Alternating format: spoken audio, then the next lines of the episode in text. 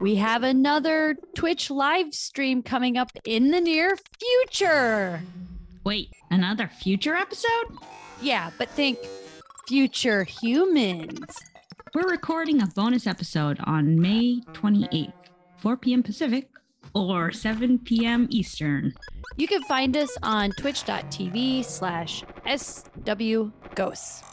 If you can't make it, Patreon listeners $5 and above will receive the recording on patreon.com slash sexghosts. We're drinking Red Bull and vodka. And I think you can figure out what the shots will be. Again, that's twitch.tv slash swghosts. See you then. Did something just happen in the background? Oh, did you hear that? Yeah. Our recycling is like pretty close to our office. Oh, so I okay. think that was just Mike tossing a Okay. bottle in the recycling. I was gonna say it's like, did something break?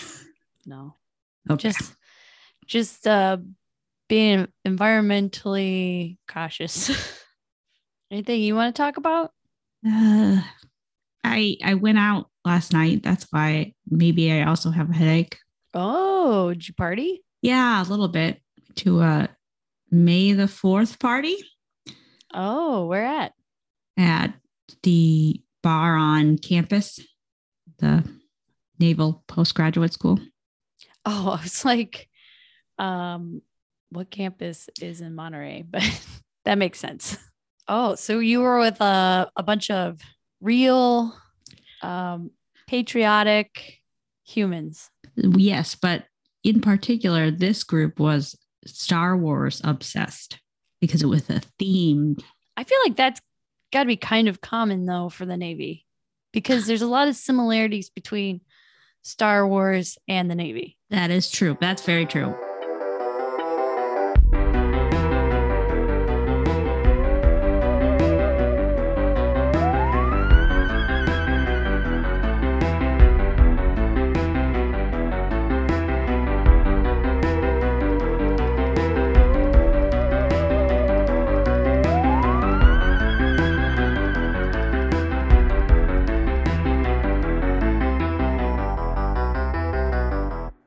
Welcome to Sex with Ghosts. I'm Bridget here with my biblical scholar, Molly. Ha! That would be very funny. I would be totally wigged out if you were like, I've been thinking about becoming a Christian. You know, actually, when I was in high school, it did cross my mind slightly to do something with the church, but that uh, quickly fell away after I think it was my sophomore year of college when I gave up. Well, it's like a very strong culture in the Midwest. Like one of the craziest things about reading all this religion stuff is like how people from Iowa, from our hometowns, like there are people who will never leave that space and they think it's super normal to be like a fanatical Christian. Yeah, yeah. I just, I mean, in an unrelated note, I just, I, but I still do find like the Bible as literature to be interesting. Do you know what I mean? Yeah, it's it's kind of wild how it's stood the test of time Yeah. and whether or not people like I think there will always be a group of people who are like there are answers in this book. Like I don't think that's going away. Um we just watched a religious documentary last night. It's the I think it's called like The Way Down. Yeah, it is called The Way Down, which is about this woman who started this sort of Christian cult in the South that was like you could lose weight through your relationship with Jesus, sort of Oh thing. no. And she was like huge, and people followed her. And technically, like, so spoiler alert, she's dead. Um, and it's kind of interesting because they when they started making the documentary, she was alive, and then I think by the time they were like in post production, she died in a plane accident Oh, on their way to like a MAGA rally. Oh, weird. Wow. That is, that's, a that's a story. yeah. And it's, it's incredible because you see how many people get like involved in this cult and the different types of people and there's like child abuse and Oh, people dear. starving themselves a lot of eating Oh, disorders Dear. and um, the thing that struck me the most was like how people found this church and their small community as like, this is where my community's at. This is where, and I believe in God. So, like, these two things go together. And we don't talk enough about how dangerous Christianity Yeah. is. Yeah. Yeah. Oh wow. That's that's a lot. This is also kind of unrelated, but related. If you're a Geekly Inc. follower, I believe they're gonna be starting up a new podcast about the Left Behind series Oh, that's funny. with a obviously critical view. I am kind of curious. Well, I hope no one buys those books new and that Oh, they get yeah. them from like Ugh. used bookstores. Sure you can. Same with uh I mean, it's like the Harry Potter stuff. It's like you can find those used anywhere. You don't have to buy them new. Yeah. Yeah. Keep that. Actually, probably for most authors, especially before like 1980, you should probably just buy their book used. Yeah, totally. You don't want to see what their dug up past looks like. Or go to the library like we've talked about previously. Oh, yeah. I use the library all the time to usually look at recipes on the New York Times website. So, in case you're wondering why we're talking so much about religion, it is because this episode is a part two of a two part series on the Dead Sea Scrolls. If you are not familiar with the Dead Sea Scrolls, I advise listening to the first episode. And that's because in the first episode, we talked about the discovery and the origin of the scrolls. In this episode, we'll talk more about the conspiracies and Hobby Lobby. Um, but first, uh, any any feelings you want to get out about the scrolls? Um, not yet. I I am very curious about the conspiracies because I really had not heard anything about them, and so I kind of just assumed that there was like shady shit going on, and Yes. Stuff. And I'm, I'll be a little upfront here. The conspiracies are not, there aren't a lot to find out there. And I think we'll see why. I think in this episode, we'll see why there are limited amounts of conspiracies versus maybe other topics we've done. And it, it may deal with gatekeeping by the Catholic Church. okay, Um, but before we get into that, let's do some fun facts. So, out of these scrolls, we have one scroll that actually tried to explain why God asked Abraham to sacrifice Isaac, which I thought was really fascinating because I feel like when a lot of people are like, the Bible's crazy, they bring up this story like, why would you kill your son? hmm So that must have been a thought like 2000 years ago, too, though. yeah, yeah, definitely. I would imagine like you're trying to justify it. Yeah, because your God is supposed to be a loving God. So why why is God telling you to murder your offspring? And so in this explanation, it says in Genesis, you know, God instructs Abraham to sacrifice his only son. In the Dead Sea Scrolls, reason is uh, a malevolent figure called Mastema. And I'm probably totally saying that wrong because I'm sure that's an ancient Hebrew or Aramaic word. Um, challenges God to test him, very similar to Satan challenging God in the book of Job. Okay, but okay, has uh, and you may get to this later. It may not be relevant right now, but has like the church, whichever church or the Jewish faith in general, has anyone like have they taken these books and put them in the same status as the Bible? I mean, they have the Torah.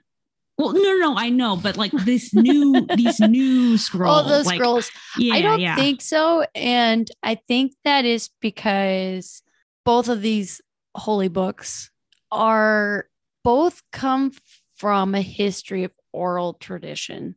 And the, I think, with the exception of some weird Christian sects, I think most religious people talk about that is that the history comes from an oral tradition. There's tons of versions, but at different times. Like I know with the Christian Bible, for instance, and I, I imagine something similar happened with the Torah. You had a group of people in the religious community meet together and say, which of these stories works for the story we're trying to tell? And they decided what material made it in or was considered holy scripture and what wasn't. So no one's reconvened their whole priesthood to decide, yes, we're adding these new books or anything. Right. And I don't think that they would. The only the people who have are um Mormons. I I was trying to think if Jehovah Witnesses have a similar story. I know like the Mormons, for instance, right? That's their whole thing with Joseph Smith. Is like, oh, he wrote these, Right, extra, these extra- books because an angel came to him, which is even crazier if you think about it, because like with the Bible and the Torah, it was like a whole history of telling these stories generation after generation.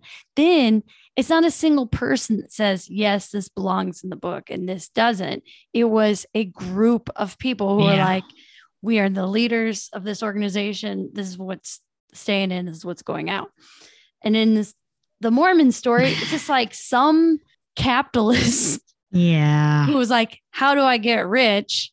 Put together that if he started his own religion, he would make more money.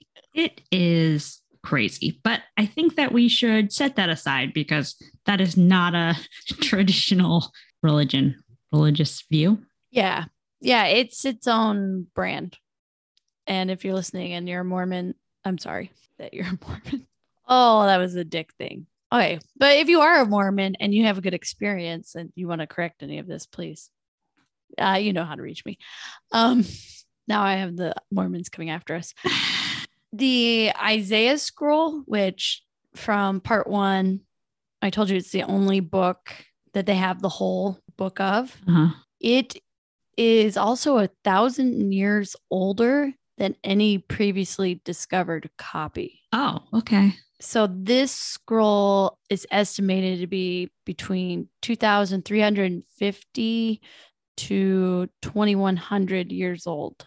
It also is 24 feet long. Wow. Can you find these things online now? Like to study them if you wish? Yes, but that is very recent and something very interesting that will lead into our our cover up. Ah, yes, of course. But one last fact before we get there, the scrolls that were written on goat and calf hides were more significant than than the other the scrolls.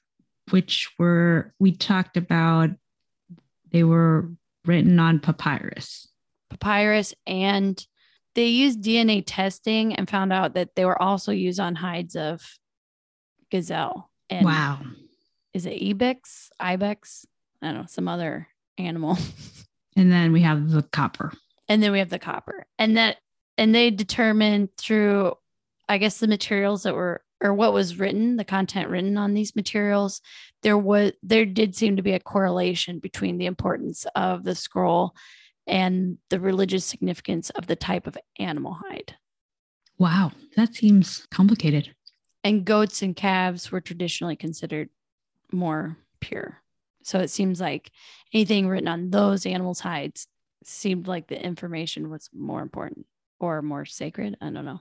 Sure. Do you think that was I mean, I don't know if this is a worthwhile question to ask, but is it possible that it's just in our like future view like or or do we think that that's actually the case? You know what I mean? Like maybe scholars today are putting extra significance on these things or were they really I think?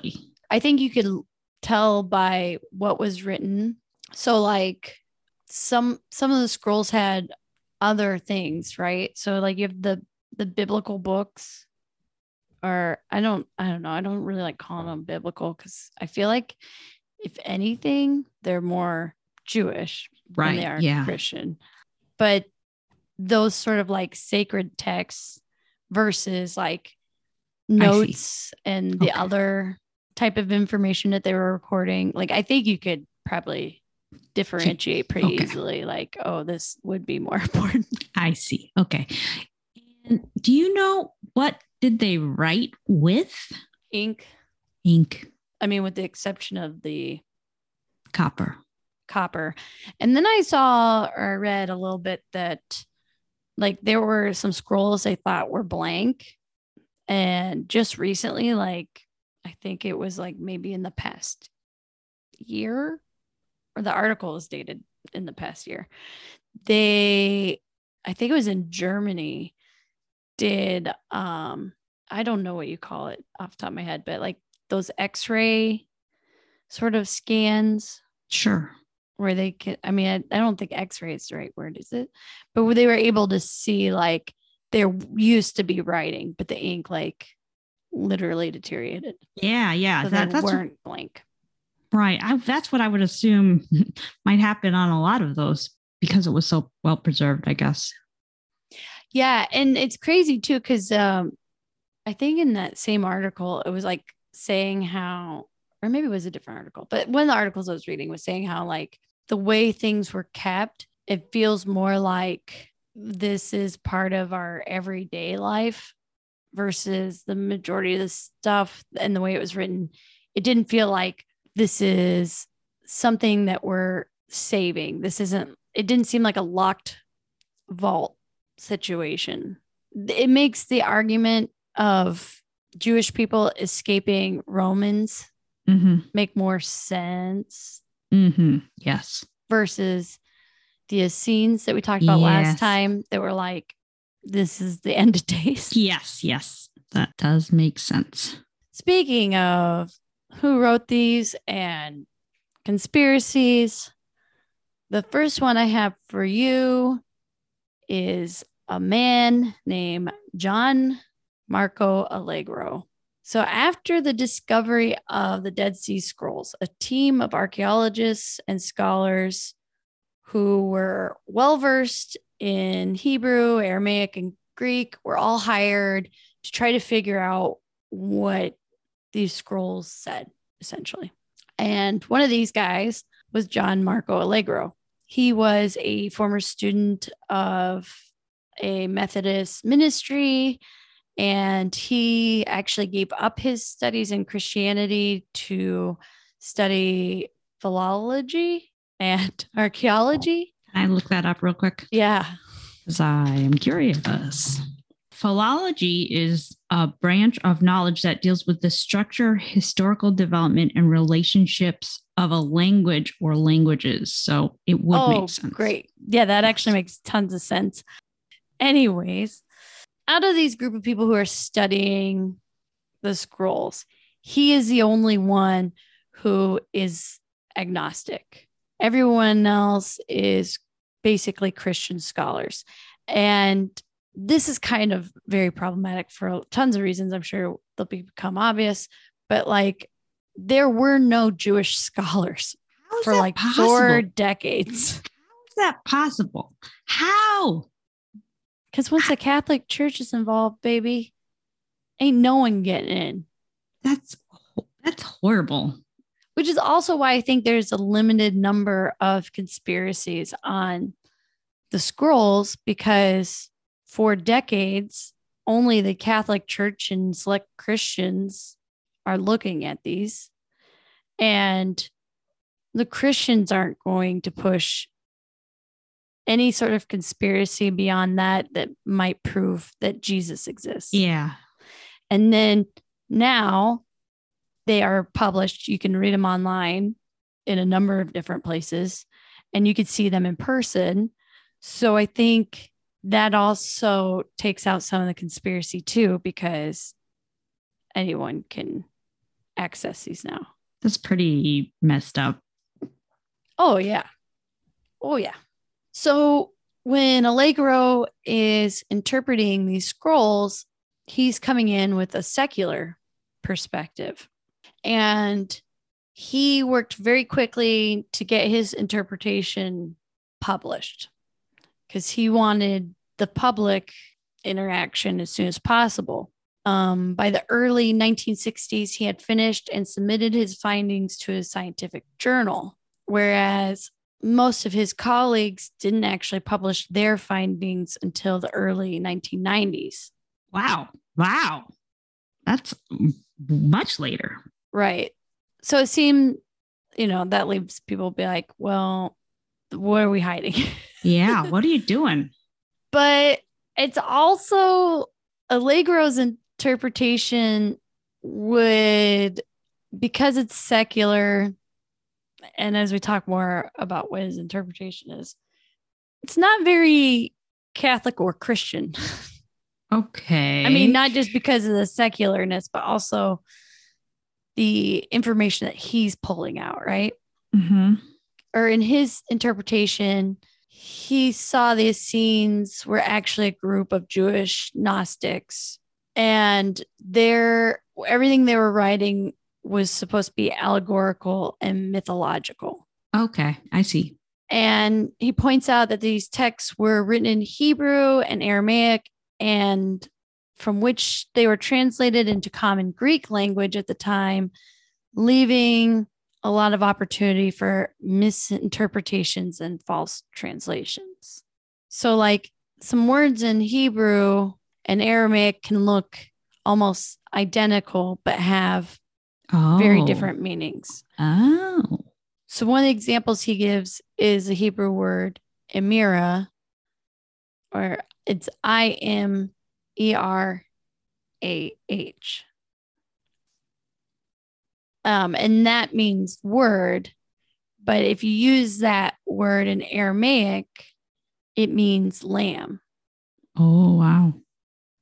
which is interesting because then I, being a former Catholic, you know, think about how many times have you heard someone say like the Lamb of God and the Word of God? Yeah. and how even though they're connotating specific things they're used incredibly in a very um inter interchangeable way and a lot of that is because uh, the lamb of god is proof of the word of god Yeah. so there's a lot of room to just sort of even flip those in the religious sense anyways Yeah. which also kind of makes it seem even more culty. like we're creating a language that if you get it, you're in, you know? Sure. Well, that's true. But there's also just the idea that, like, in any sort of translation, it's not, I don't think they wrote it to be like cryptic or anything. It was just you lived at the time and you understood. And now we do not. Eh, Or, Yeah, it's like this when we talked about mermaids and the word siren being used, like there's no explanation of what a siren is in Homer's book or in the Odyssey because you would have known what he was referencing. right. And I, and I think that those people probably would have known what they were referencing as well when it was lamb or word. Eh, Right. And well, I think that's the in- interesting thing, right? Like, because the idea of Christians like want to use lamb as proof of the word. But if the lamb of God doesn't exist yet, I think it has a even more confusing connotation. Sure. Um, but in addition to these nuances, religious scribes at the time would often use this intersection of Hebrew and Aramaic for double entendres and wordplay. Yeah. So kind of similar what you're saying. In these ancient Semitic writings, vowels were often left out and only consonants were written. So meaning that the word would be based on context.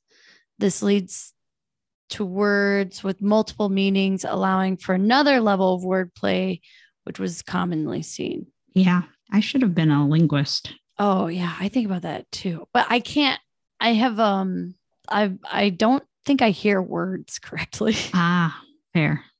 It's just like so I'm interesting. one I heard there's like two type of people. There's people who can like hear words when they listen to a song and people who can't. And I'm of the latter. I definitely I don't think I started hearing words until I was like in junior high and I was like, I gotta figure out what they're saying in the songs I like. And I had AOL. You can just Google or AOL. Yeah, yeah. Well, I mean, but that couldn't that just be that they don't really say words very clearly in songs? But I think some people hear them and they're like, oh, this guy's singing about, I don't know, Yeah, his I wife's just- leaving him. I don't know. I really don't. I don't. What song was I listening to recently where I was just like, why would you say the word like that? I don't remember. Probably Madonna. Um, Maybe, maybe. The Essene scriptures are, I guess, as we're calling them in this context, mention a teacher of righteousness. And Allegro was like, maybe this is Jesus because the teacher fit into similar messianic prophecy or very similar to Jesus in the Bible. And there was more of an archetypical story found as recurring pattern with the Essene scriptures. Allegro referred to it as a well defined, pre existed pattern the church adopted for its Davidic. It looks like David with IC. Should I look that up too? Sure. Messiah. Davidic is an adjective of or pertaining to biblical David or his descendants. The Davidic line, Yeah, but who the hell is who's David? the Israelite King David. Oh, okay. And so you see themes of crucifixion, resurrection, a savior of Israel. So Allegro believes this story was institutionalized and used as a method to efficiently control believers.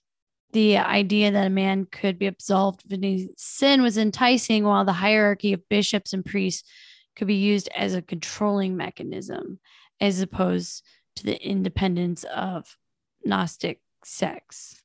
Yeah, I see what he's, I think I see what he's saying. So Christianity is born out of this allegory. Yeah, yeah. But I think it's a little confusing because the Essenes are the oh, so it was an allegory. Gnostic sects are using this as isn't this a great story? But once it's in the hands of bishops and priests, it's like, oh, this is our MK Ultra. Yes, yeah, yeah, yeah. I think that makes sense. That's interesting. I feel like well, what do you what do you feel like? Well, um, I mean, it's interesting because, well, so I, I am gonna refer back to the last episode a little bit, just like he's making the assumption that the Essenes are real, which I, I was kind of convinced by your arguments last time that they may not be. But I guess no matter what, either way, it still ends up being the these stories written down in the scrolls are used by Christians, presumably the leaders of the Christian church at the time, to create their religion. Yeah. I yeah, I think it it really doesn't matter. It I I can see how this statement will outrage people. I don't think it really matters who wrote them. Yeah, yeah, yeah. The effects of Christianity now have is so long, such a long history and we I think we can obviously say abused in some ways. I mean, we did a Henry VIII series. Yeah, yep. And so it's like, I don't know if it even matters who the fuck wrote these things. No, because the damage has already been done. Yeah. And so like it it only matters if you believe in the mysticism. which I mean, I would, I, I don't want to think that there's no reason to have actual scholars look into this stuff because, like, it still can like matter to people who now I'm going to be insulting people who are intelligent, you know, like who aren't just going to uh, believe like the whole you can't know something to have faith, but yeah, I think like it's it's only interesting from like a historical perspective like this is something that has survived over time. What can we learn from these materials? Yeah yeah. And how these people lived. Interesting. Political conflict at the time. Yeah. interesting. Yeah. The thought that whatever these texts say that they prove your personal feelings yeah. about life i'm going to go with not as important not a huge priority. No definitely not. Agreed. So like it kind of turns this like interesting beautiful historical thing into a piece of christian propaganda yeah that's unfortunate because uh, when you first when we first were talking about it it just totally sounded like you know something really cool that like that scholars and archaeologists should be looking at not churches yeah. with like agendas. And so it's kind of incredible that the first people who yeah. get access to this are Christians. And it's even wilder because I think, as we talked about um, in part one, the first people to buy this were of Jewish faith. But then I guess it's also like if you're Jewish and you're a scholar and you have this like fragment of a scroll and you could sell it because the the 40s and 50s were a rough time for Yeah. Jewish people, then it's gonna, you know, the Catholic Church is gonna be your first buyer, I'm sure. yeah that's really too bad And that might even be the first um, person you go to. Say, hey, buddy, uh, I don't know if you know this, but a bunch of your people killed our people, and now I need some money. i blame i blame yale yeah. I think that's very fair. we should do a Yale episode. oh that'd be funny Okay, so Allegro, I think he makes very interesting points in terms of I am of a I have a secular point of view that should be in the hands of the people. Um, all of that is cool. I feel like left leaning. I'm interested. I like I like that. I don't know if your your theories hold up. And part of that is because he also theorized that Jesus was a mass hallucination. okay um i un i mean i think that that putting it that way is the wrong way to put it. I think it's much more palatable to be like in a in a lot of ways jesus was an idea. Well, here's why it's a hallucination. Okay. because he wrote a theory that Gnostic Jews were often eating psychedelic mushrooms as a Oh. sacrament. oh okay so i see i see So his theory is that they had these psychedelic sessions where you'd have like the story of Jesus originating.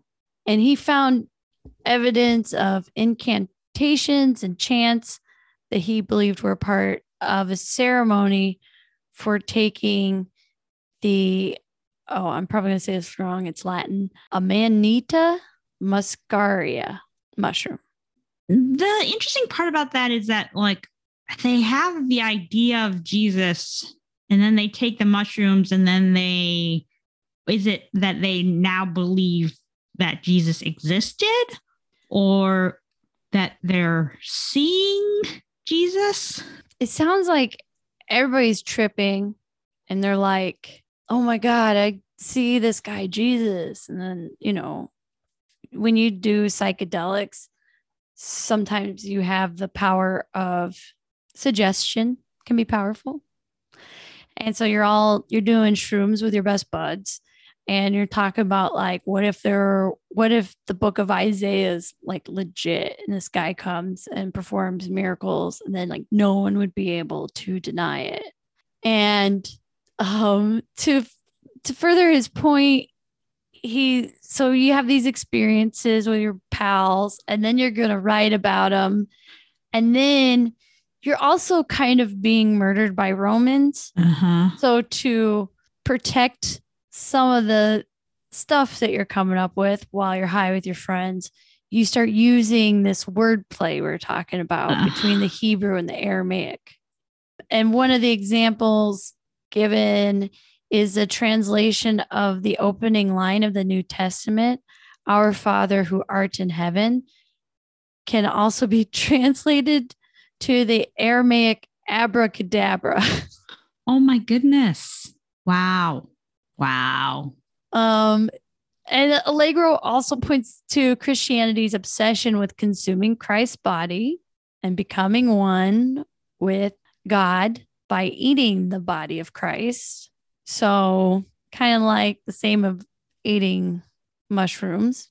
Of course, after publishing this theory, Allegro lost his job at his university What? What? and became a pariah on. in the academic world. Oh, come on. That's not that that's not that absurd. Like uh, you you just have to look at the Greeks like when like they were literally doing that with the Greek gods. So like yeah, it- but they're heathens.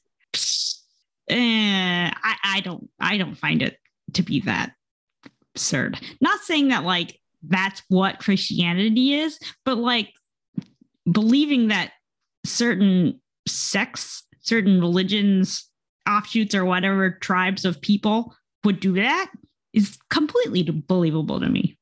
Yeah. Yeah. I think it's very believable. I think I think it's a hard one because for better or for worse, Christians have done a lot of great work at proving that Jesus, the human, this guy that they called Jesus, existed.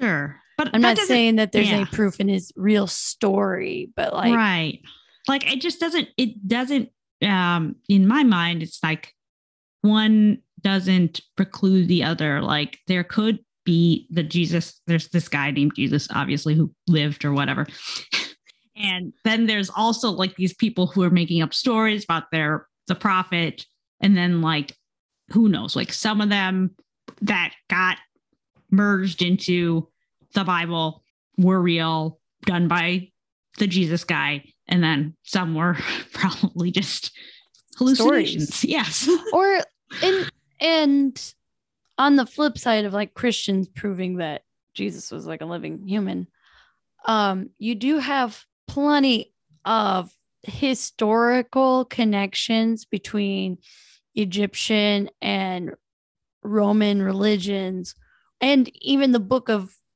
Isaiah, which is predicting one, like humans clearly love the idea of a savior.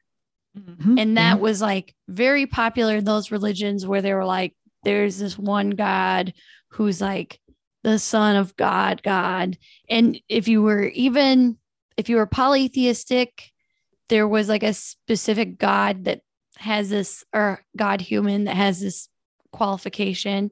Then when the monotheism happened, it was like, well, we need our version of that story yeah. especially once it becomes a tool for colon colonization and empirical use you're like oh well we gotta meld all this shit together so everybody will follow our laws That's funny. i think his theory and the human propaganda and the popularity of humans wanting saviors i mean we fucking still have batman and superman like we're Yeah. still obsessed with this idea. So I think all these things can exist. I hope this guy got another job. I don't think he ever did. I mean, he probably, I think he, uh, I feel like he's dead now. Well, he would have been quite old. Yeah, he'd be crazy old if he's still alive. Yeah, he died in 88. So I'm thinking one, he kept publishing books. So he had that book money. Ah, and yeah. two, he um I'm sure he was like on coast to coast AM Yes. and went to all those Right. tinfoil hat conventions. So he was probably poor, but probably I the same poor yeah. you'd be if you were working in academia, right. Yeah. Especially religious academia. Yeah, for sure. It- it- I'm sure it was nothing, but like that, like that, you know, when you were first telling the story, I did kind of think like, yeah, he does kind of seem like a shock jockey type. Mhm. And that's incredibly shocking for that time. Like yeah, yeah, the patriotism and Christian relationship is, especially by the 80s, is like the strongest it's ever been. But to kind of go back a little bit on the conspiracies, um, a big one is that the Vatican was trying to conceal the Dead Sea Scrolls. Um, and that's because it did take 40 years for people outside of, I mean, and I guess what they say that by the 80s, they were like, okay, we can have some Jewish people look at these too. Jeez, yeah, I would hope so. Good God. You know, that also just reminds me of like, it was always, well, always, I don't know. For a long time, that's what you learn as a Protestant. Like, the Catholics don't want you to read the Bible yourself, but the Protestants think it's fine. Well, like, you know, some of them, some of them are still very much like, like only the men and the priests can read oh, yeah. so like it could just be like hang on, hang ons from that kind of era where it's like we don't want the people to see. Yeah. Or the people to, okay, think about the Christian organization and like how big it is. And anyone who is a leader in that organization, they are a leader because they have been interpreting this text for a community of people. And now it's coming to light that whatever is being published, even though, or whatever was written on papyrus, even though it's like an early version, it and it's in what Greek and Aramaic and Hebrew, somebody else could take this information and interpret it in a way that we don't want our followers Yeah. Yeah. to follow. So it was like they had to take what was it? Like 10 to 20 years to get their Christian perspective Yeah. on it. Then they let the Jewish community look at it. And then it was like another 20 years while the Jewish community had their thoughts and feelings about it. And then they were like, okay, everybody has had a chance to figure out how they are going to pitch this Yeah. to their yeah. group of people. Right. And so that's why you can read the whole thing now. But your interest in it is most likely because of your affiliation with whatever religious organization. Yeah. Yeah. You know, I was just thinking too that like this is kind of silly to say, but like the idea that you know maybe the church had a point because people are really stupid, and if they were given access to these texts, you know how many people would just be like they would read one line and then be like, "Yep, killing all my sons," like. Done and done. Yeah. I mean, it happens today. Uh, yeah, but oh man, See, this is the problem though, because like if we had like a universal education system, then anyone could look at any piece of information and think about it critically. yes, but because we gatekeep education, then the argument for, well, people can't understand that becomes a much stronger point to make if you are gatekeeping people from knowledge yes, and how to use it. Very true. So, like, Very true. it's a cycle. It It's a cycle of abuse if you think about it. It truly is. Very Oh, toxic. man. It is. It is. It's so bad. And I just wish we were all smarter. I just we all wish humans could just level up a little bit. I mean, I think about it every day. why and myself included like why can't i be better I agree. But I do also think like the most important thing is to know, to realize you don't know everything. Just know that you probably don't know. oh that's good Mm-hmm. that should be on a t-shirt You should.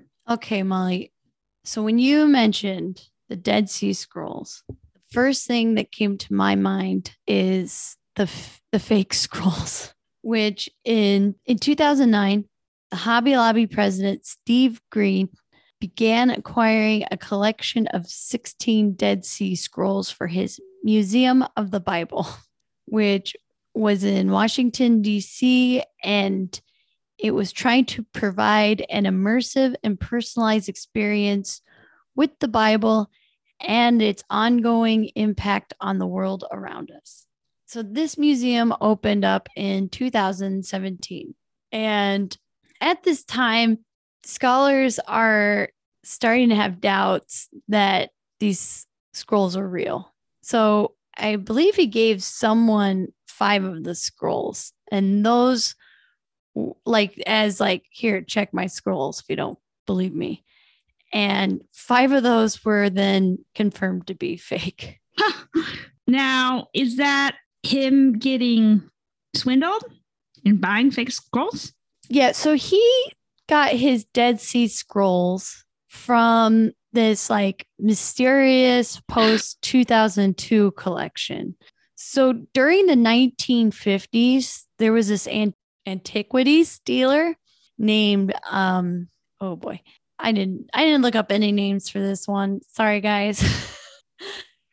Khalil Alexander Shahin, otherwise known as Kando. This guy was big into buying up the Dead Sea Scroll fragments from the local Bedouins.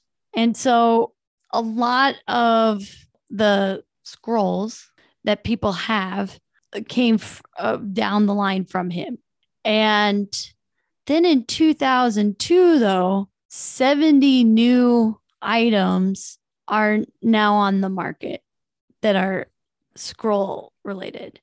So people thought that the Kando family must be selling these because it was a rumor that they had a vault in Switzerland where they kept relics.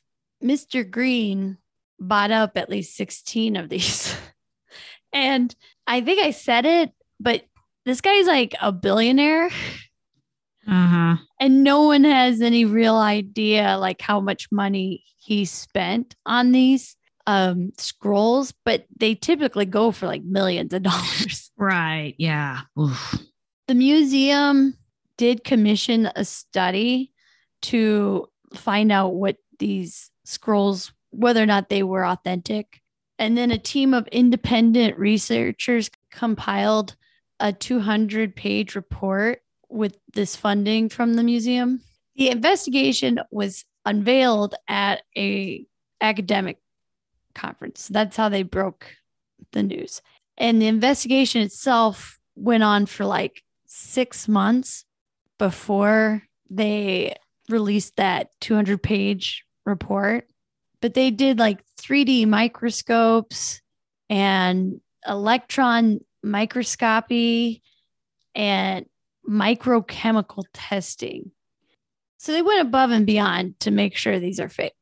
So wait, wait. So you're saying the 200 page report was proving that they The were hobby real. lobbies are hobbies fake.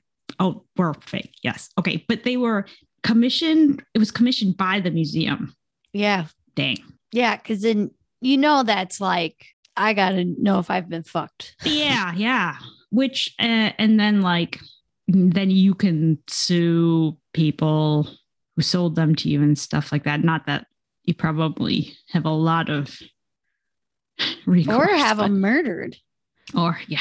I mean, I think if you're a billionaire, you have to have a little bit of a mental disorder, like, or I don't know if disorder is the right word, but like you have you have to be a little bit narcissistic, right?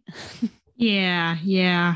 I'm seeing one article talking about how Hobby Lobby filed a suit against Christie's auction house. Oh, be- is that where they got it from? yeah. So, like, I, I think that in some of the cases, there was probably Oh, some multiple.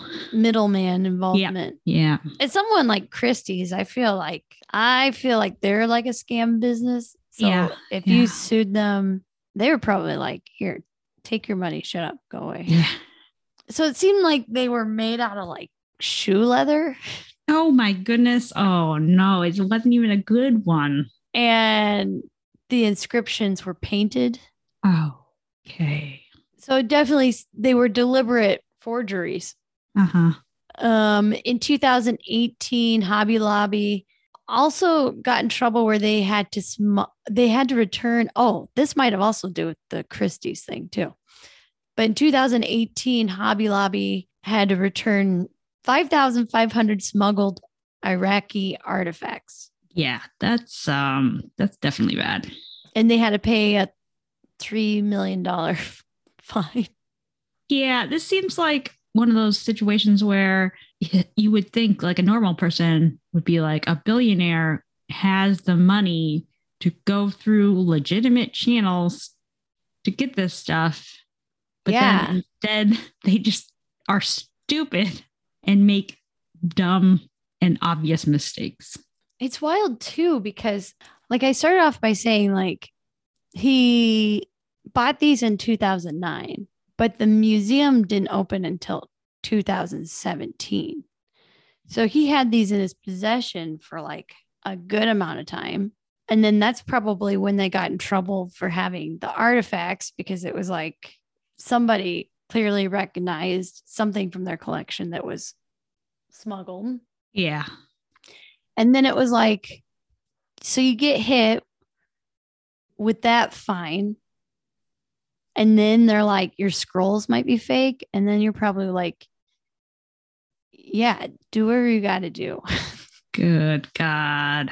And in 2019, Hobby Lobby said it would turn over 13 fragments of ancient text following an investigation that found an Oxford University professor had stolen the artifacts Jesus.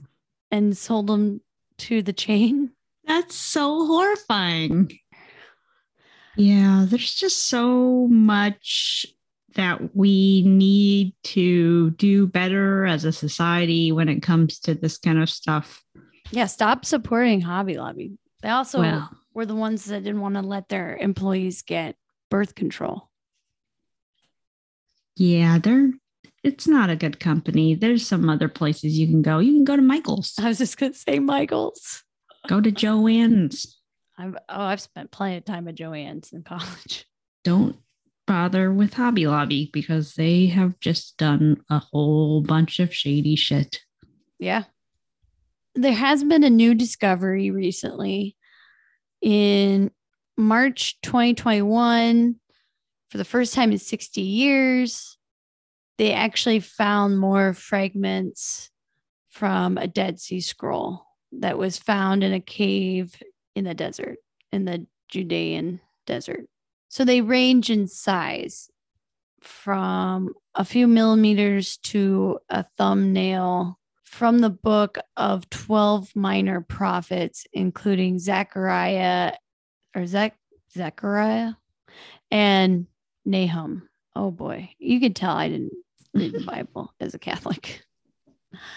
Um, but I, I could recite the, the rosary. Um, it's most of what they found was mainly written in Greek.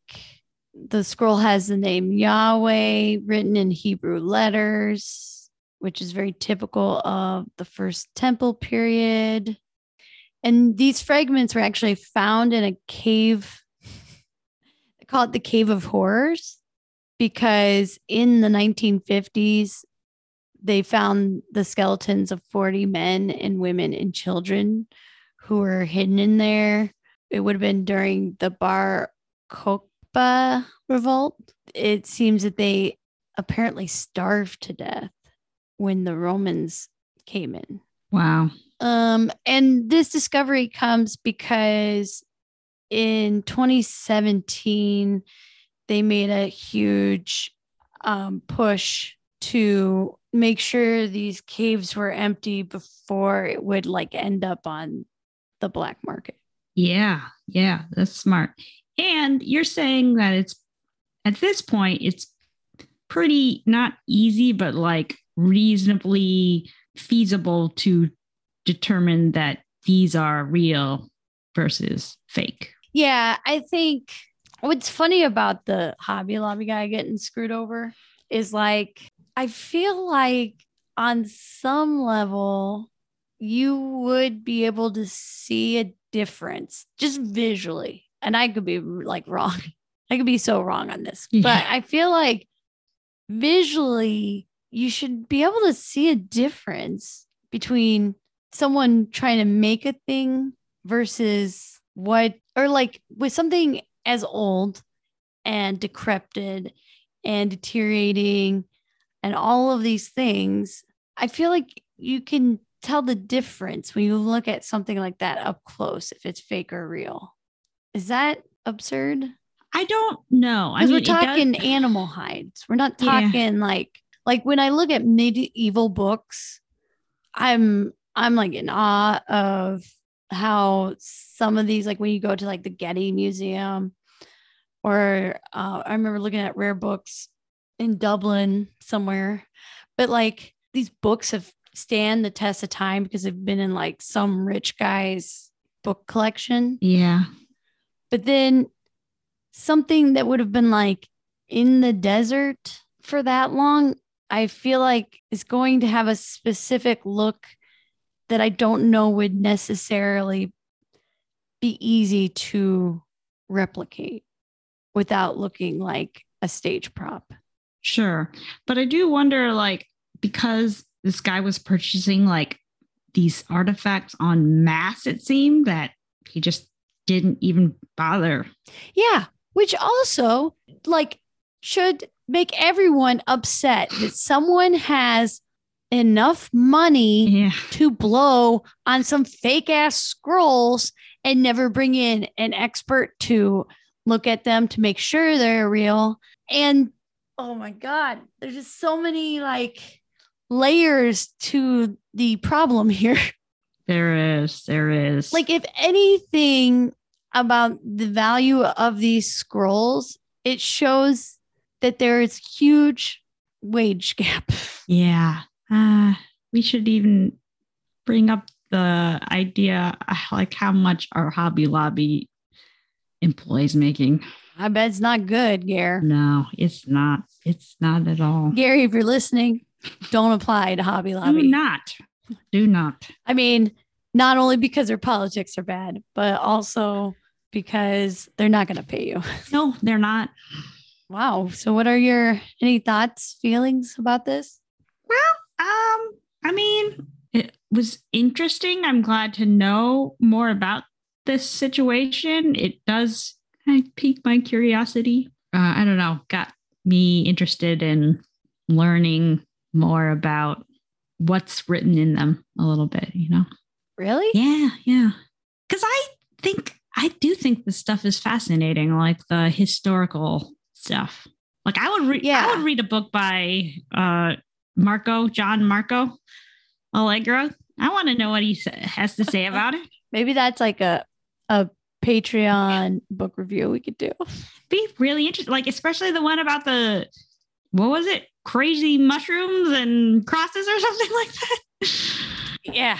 Uh, he sounds like a fun guy. Fun guy. That book is called The Sacred Mushroom and the Cross. I am curious.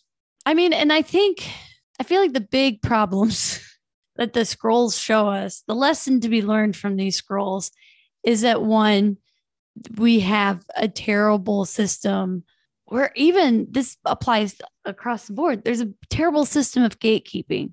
There's a money problem where this becomes a commodity to people who have so much money that they decide they're going to collect scrolls that they can't even interpret or understand themselves.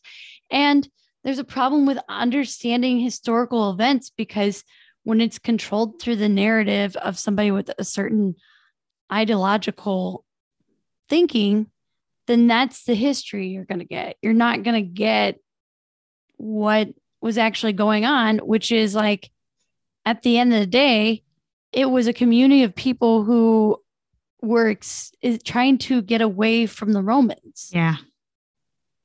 Oh my gosh, there's a movie. We could watch The Healers of the Dead Sea. What's that? It's a 30 minute CBS documentary produced by John Marco Allegro. Oh, like on his, maybe we watch that Yeah, and then yeah. we do, uh, that's what we're doing. So if you haven't joined Patreon yet and you want to hear Molly and I's reaction to that documentary, we will put that up on Patreon. Any final thoughts from you? Well, I mean, I guess you you just said that. Yeah. Yeah. I feel like I got on my soapbox. Thank you. Um, I, I guess my only last comment would be to be be careful when you're going to these museums because you do have to just always consider like where did these artifacts come from? Why are they Yeah. here? consider those things when you're I mean that that's so interesting you say that because um we recently went to the Getty and the whole time that's like all I'm thinking Yeah. about is like Getty wasn't known for being like a nice dude. Yeah. Yeah, it's it's a little bit hard nowadays to go to these museums and think about it, but hopefully we can push forward our make progress on those kind of things. yeah, support the space program. um where can people find you, Molly? You can find me on Twitter and Instagram at MollyMM9. Thank you for doing all the research. Where can we find you? You can find me same platforms at Bridget underscore suck it. And I love doing research. I think I like doing research a lot because it sends me in my rabbit holes. But if you want um, other people to find our rabbit holes, please give us a review wherever you get your podcasts on Apple or Spotify. That lets other people know that we're the real deal. Um, please share the podcast with with your friends and family. Family, you know, if they can hang. I imagine your friends can hang. They seem like cool people. And if you want to support us further, you could go to patreon.com slash sex with ghosts. Thanks for listening. Anything else? Mhm. Thanks. Thank you.